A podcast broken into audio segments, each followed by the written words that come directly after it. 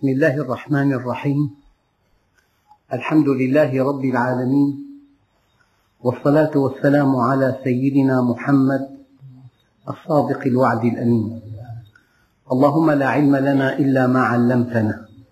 إنك أنت العليم الحكيم.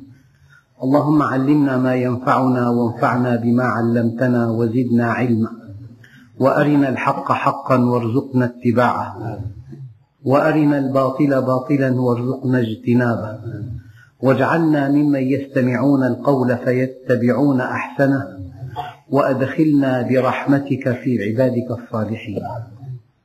أيها الإخوة الكرام مع الدرس السابع والأربعين من دروس سورة النساء ومع الآية الثانية بعد المئة وهي قوله تعالى وإذا كنت فيهم فأقمت لهم الصلاة. فلتقم طائفة منهم معك وليأخذوا أسلحتهم فإذا سجدوا فليكونوا من ورائكم ولتأت طائفة أخرى لم يصلوا فليصلوا معك وليأخذوا حذرهم وأسلحتهم. ود الذين كفروا لو تغفلون عن أسلحتكم وأمتعتكم فيميلون عليكم ميلة واحدة ولا جناح عليكم إن كان بكم أذى من مطر أو كنتم مرضى أن تضعوا أسلحتكم وخذوا حذركم إن الله أعد للكافرين عذابا مهينا. أيها الإخوة بادئ ذي بدء. هل من حالة أصعب في حياة الإنسان من أن يكون في مواجهة عدو وجها لوجه وفي ساحة معركة وبالسلاح الأبيض. ومع ذلك ينبغي ألا يغفل المؤمن عن الصلاة وألا يغفل المؤمن عن صلاة الجماعة. المسلمون وهم في ساحة المعركة ويشتبكون مع العدو وجها لوجه ينبغي ألا تفوتهم صلاة الجماعة.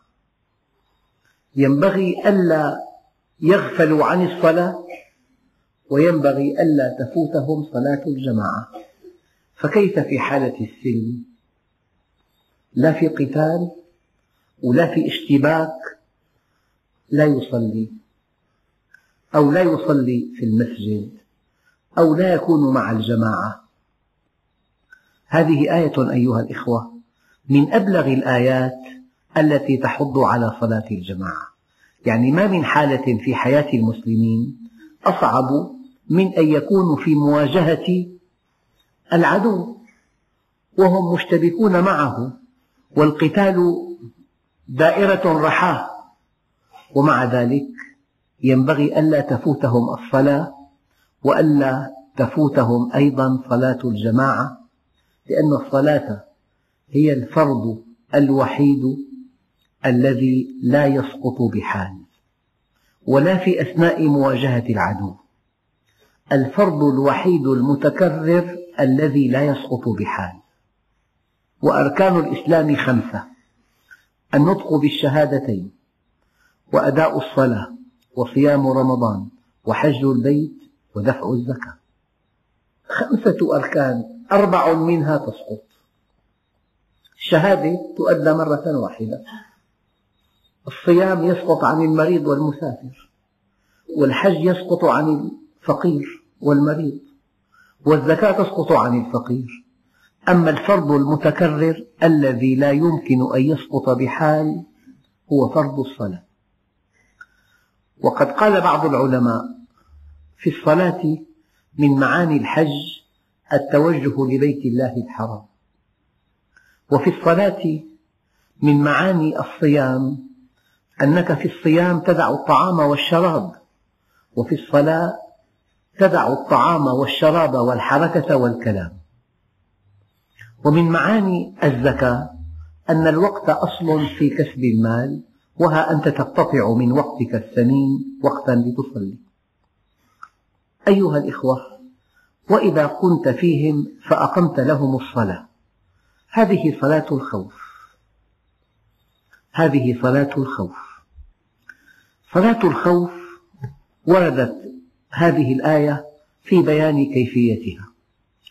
النبي عليه الصلاة والسلام وهو الصادق المصدوق وهو الذي ينبغي أن نأخذ ما أمرنا وأن ننتهي عما عنه نهانا شرع لنا قصر الصلاة في السفر.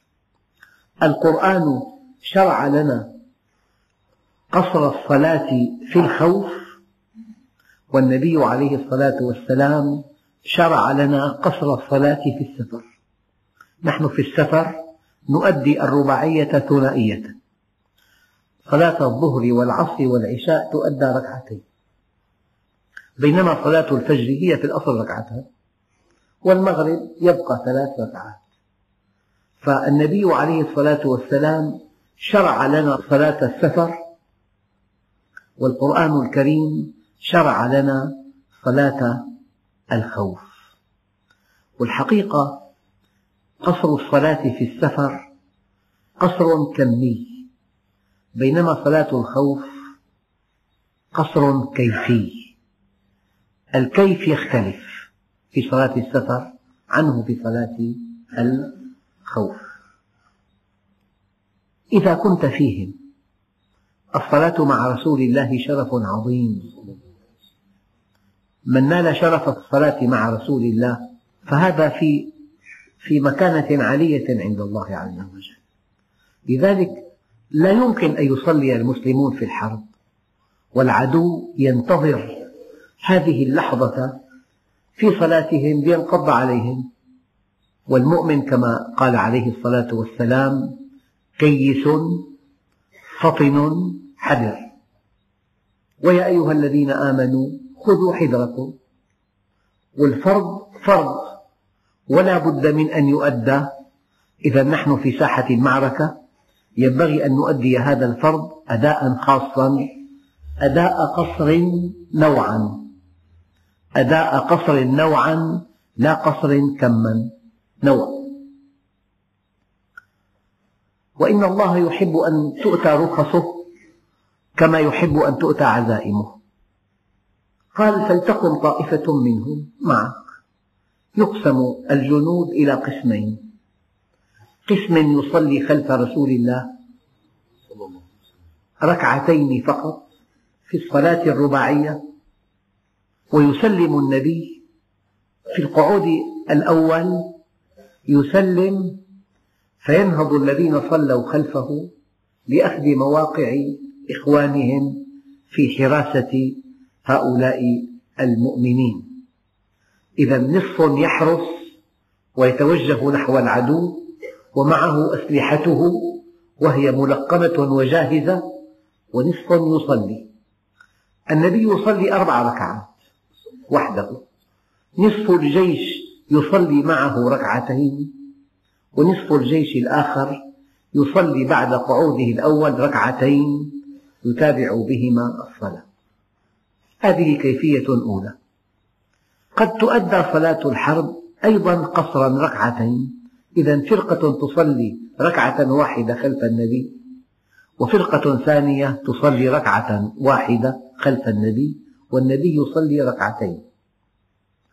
فإما أن يصلي النبي ركعتين كل فرقة تصلي ركعة معه وإما أن يصلي النبي أربع ركعات كل فرقة تصلي ركعتين معه وإما أن يصلي الفريق الأول ركعة ويأتي الفريق الثاني ركعة ثم يأتي الأولون فيصلون الركعة الثانية مع رسول الله في ركعته الثالثة.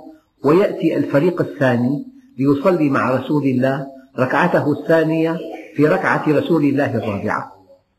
ثلاث كيفيات لصلاة الخوف. على كل هذا النظام رائع. النظام تفوق. نؤدي الصلاة ولكن نحن حذرون. نحن نقف مواجهين للعدو من أجل ألا يغدرنا.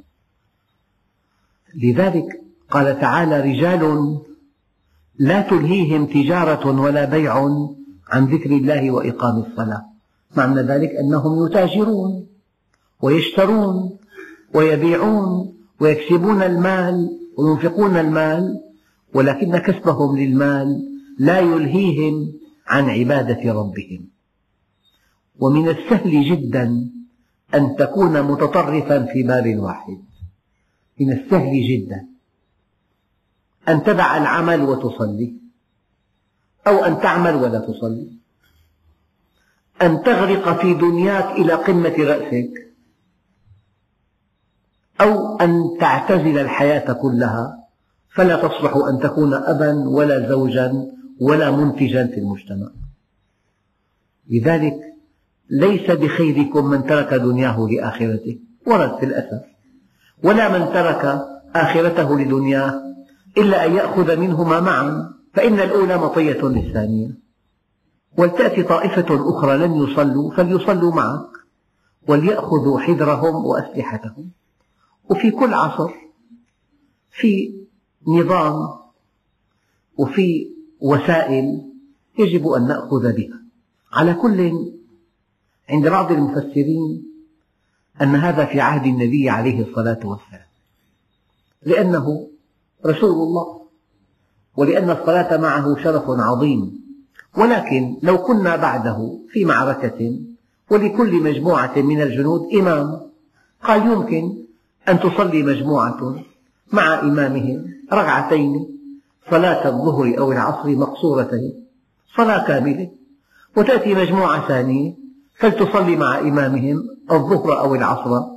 ركعتين قصرا يعني بعضهم استنبط وإذا كنت فيهم. ما دامت الصلاة مع رسول الله شرفا عظيما. إذا يقسم الجند إلى قسمين. قسم يصلي مع رسول الله نصف الصلاة والقسم الآخر يصلي معه القسم الثاني. إما تتابعا أو تفرقا. يعني ركعة بركعة بركعة بركعة أو ركعتان بركعتين. أما إن لم يكن رسول الله بين أظهرنا وجيش كبير وفي لكل مجموعة إمام يعني في ميمنة في ميسرة في مقدمة في مؤخرة في قلب خمس فرق الجيش. لكل فرقة إمام ما الذي يمنع أن تصلي الفرقة الأولى وبقية الفرق تحرس وأن تأتي الثانية فتصلي؟ والباقون يحرسون. على كل المؤمن كيس فطن حذر. وأروع ما قال سيدنا عمر لست بالخب ولا الخب يخدعني يقول لك عدوان غادر. كلام مضحك. متى كان العدوان؟ يعني في معه نصيحة أنا سأضربك. إلا في حالات نادرة الآن مع القوة العظمى يلي لا تقابل فرضا. يقول لك أنا سأضرب مثلا. أما بأساس العدوان في مفاجأة والحرب خدعة فإذا قلت عدوان غادر كلام ما له معنى. العدو من خصائصه أن يفاجئك بالحرب وأنت من لوازم إعدادك للحرب ألا تفاجأ. نعم. وليأخذوا حذرهم وأسلحتهم. يعني قد يقول قائل أنه أنت مكلف أن تكون حذرا. ألم يتولى الله حفظ المؤمنين؟ أن تجعلك خليفته في الأرض. ولو شاء الله لانتصر منهم. وألغى كل الحروب. ولكن لتكسر شرف البذل في سبيل الله. يعني فرق كبير بين أن تبذل من جهدك ووقتك وفكرك وتخطيطك لتنال عند الله القرب. يعني مثلا ألا يستطيع المدرس وهو يفحص طلابه أن يأخذ ورقة أحد الطلاب ويكتب الإجابة الكاملة بخطه ويأخذ الطالب مئة درجة هل لهذا النجاح من قيمة لربكم؟ يعني فرضا مدرس رياضيات في امتحان والامتحان صعب طالب يحبه أخذ ورقته وكتب الإجابة الكاملة والمسائل كلها صحيحة والعلامة مئة بالمئة هل لهذا النجاح قيمة؟ ما له قيمة إطلاقا. متى نقيم احتفال لهذا الطالب؟ نقدم له الهدايا. إذا اجتاز امتحان صعب. فالله عز وجل جعل الدنيا ثمن الآخرة. جعل الدنيا مطية الآخرة. جعل الحياة الدنيا مكان لدفع ثمن الآخرة. فلو شاء الله لانتصر منهم. طيب مثل آخر. أليس بالإمكان؟ والله هو الخلاق العليم. أن يخلق الكفار جميعا في قارة واحدة ولتكن أمريكا فرضا وأن يخلق المؤمنين في قارة آسيا. لا في حروب ولا منازعات ولا مناوشات ولا كان في بدر ولا أحد ولا خندق ولا في اليرموك ولا في القادسية ولا في شيء. أناس مؤمنون مع بعضهم بعضا.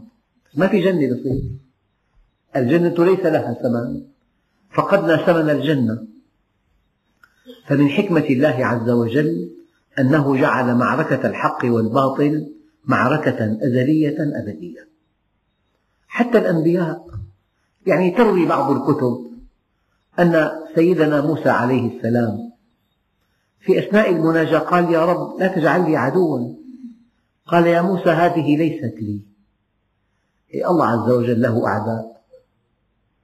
ما في إنسان ما له أعداء حتى الأنبياء. قال له دخلت عليك وما على وجه الأرض أبغض إلي منك. واحد دخل على النبي. قمة الكمال قمة الرحمة قمة العدل قمة الإنصاف. العداء بين الحق والباطل شيء طبيعي جدا. أنت حينما يكون ولاؤك للباطل تعادي أهل الحق بسبب وبلا سبب. مهما كانوا كاملين معك؟ تعاديهم لأنك في خندق آخر لأنك في محور آخر لأنك في منظومة أنظمة أخرى. شيء طبيعي هذا الصراع بين الإيمان والكفر. الإنسان إذا كان مؤمنا وولاؤه للمؤمنين له طريقة في التفكير وله طريقة في القبول وله طريقة في التبرير. تختلف عن طريقة من كان ولاؤه للكفار. هذا لا يصدق كل تهمة للمسلمين. هذا يتألم أشد الألم لمصاب ألم بالمسلمين. هذا يفرح أشد الفرح لخير أصاب المسلمين. هذا لا يقبل تهم الطرف الآخر للمسلمين. يفند أدلتها ويدحضها ويقوي أدلة المؤمنين. هذا هو الولاء والبراء. إذا نستنبط من هذه الآية. أنه إذا كنت في حرب مواجهة في ساحة معركة لا بد من أن تصلي ولا بد من أن تصلي الصلاة في وقتها ولا بد من أن تحرص على صلاة الجماعة. فكيف بالسلم؟ لا في قتال ولا في طعن بالسكاكين ولا في إطلاق رصاص ولا في خوف ولا في شيء. فكم هي الصلاة عظيمة عند الله عز وجل؟ أيها الإخوة يقول الله عز وجل ود الذين كفروا لو تغفلون عن أسلحتكم وأمتعتكم فيميلون عليكم ميلة واحدة ودوا. وهذا شأن الكافر. يتمنى أن يكون لك نقطة ضعف. يستغلها أبشع استغلال. يبني مجده عليك. يشهر بك. فلذلك المؤمن حينما يقصر أو حينما يغفل أو حينما يتهاون يقوي كفر الكافر. وما من آية في هذا المجال أدق من قوله تعالى في دعاء القرآن الكريم ربنا لا تجعلنا فتنة للذين كفروا. الكافر حينما يرى المؤمن مقصرا وهو لا يقصر يرى المؤمن لا يتكلم بالحقيقة يرى المؤمن لا يتقن عمله المؤمن المقصر الذي لا يتقن عمله يقنعه أن الكفر أولى من الإيمان. فالذي جعل هذا الكافر يتشبث بعمله هو المؤمن المقصر.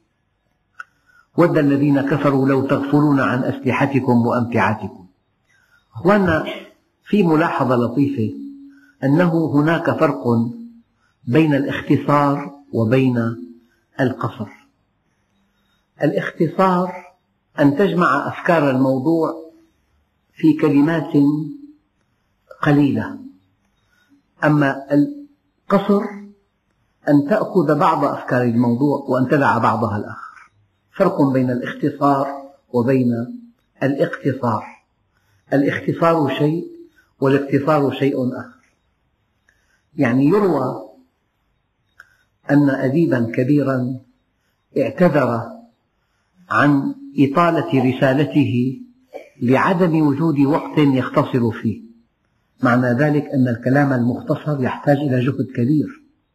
وقد سئل أحدهم وهو في منصب كبير جدا. كم تعد لخطاب يستغرق خمس دقائق؟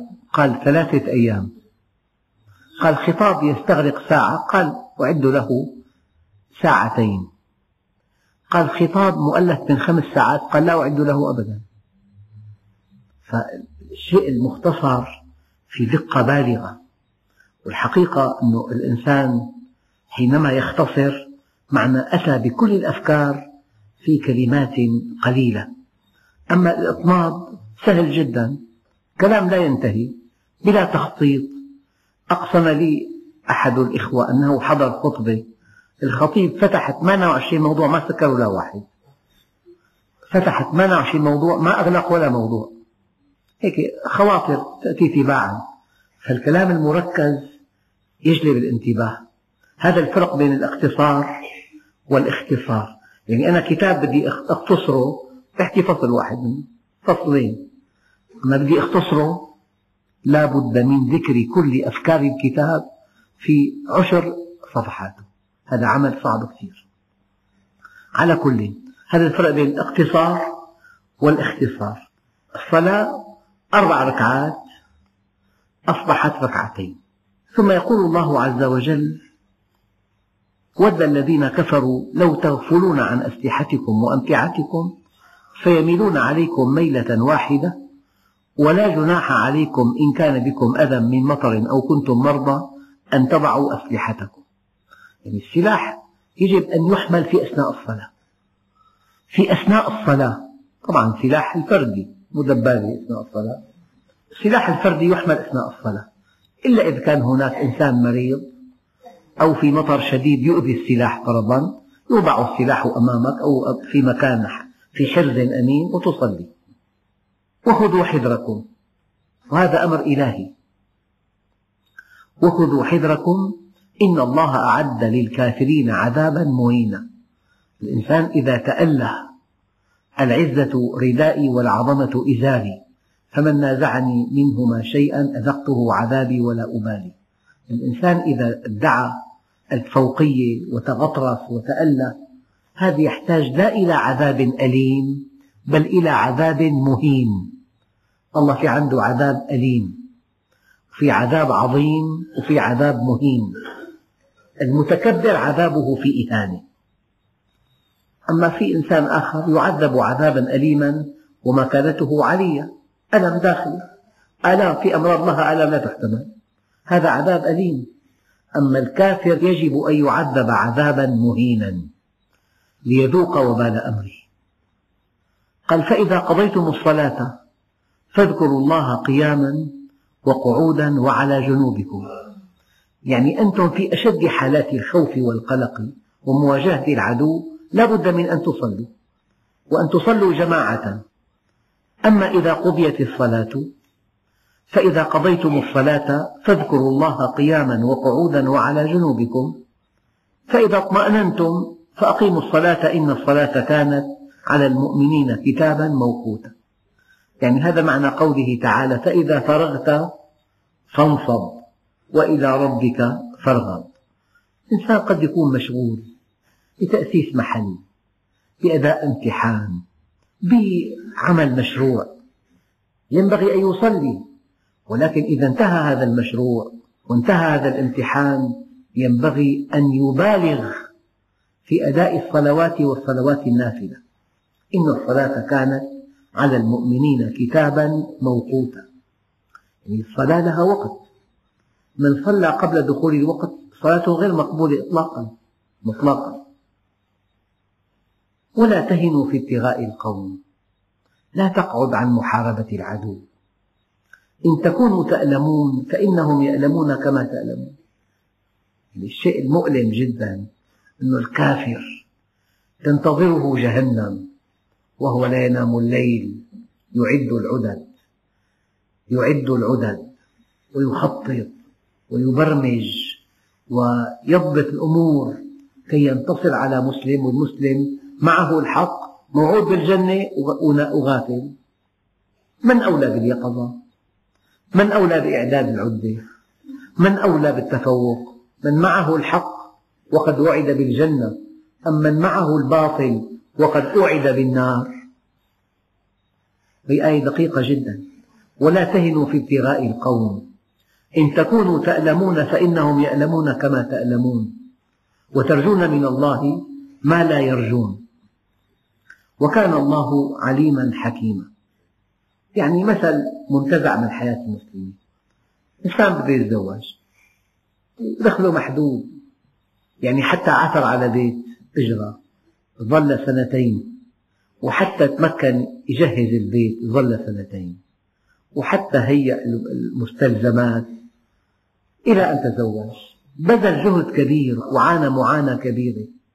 هدف المؤمن إنشاء أسرة مسلمة تربية أولاد صالحين. أما غير المسلم هدفه المتعة وهو كذلك يتعب. فتعب المسلم له أجر كبير أما تعب غير المسلم بلا أجر.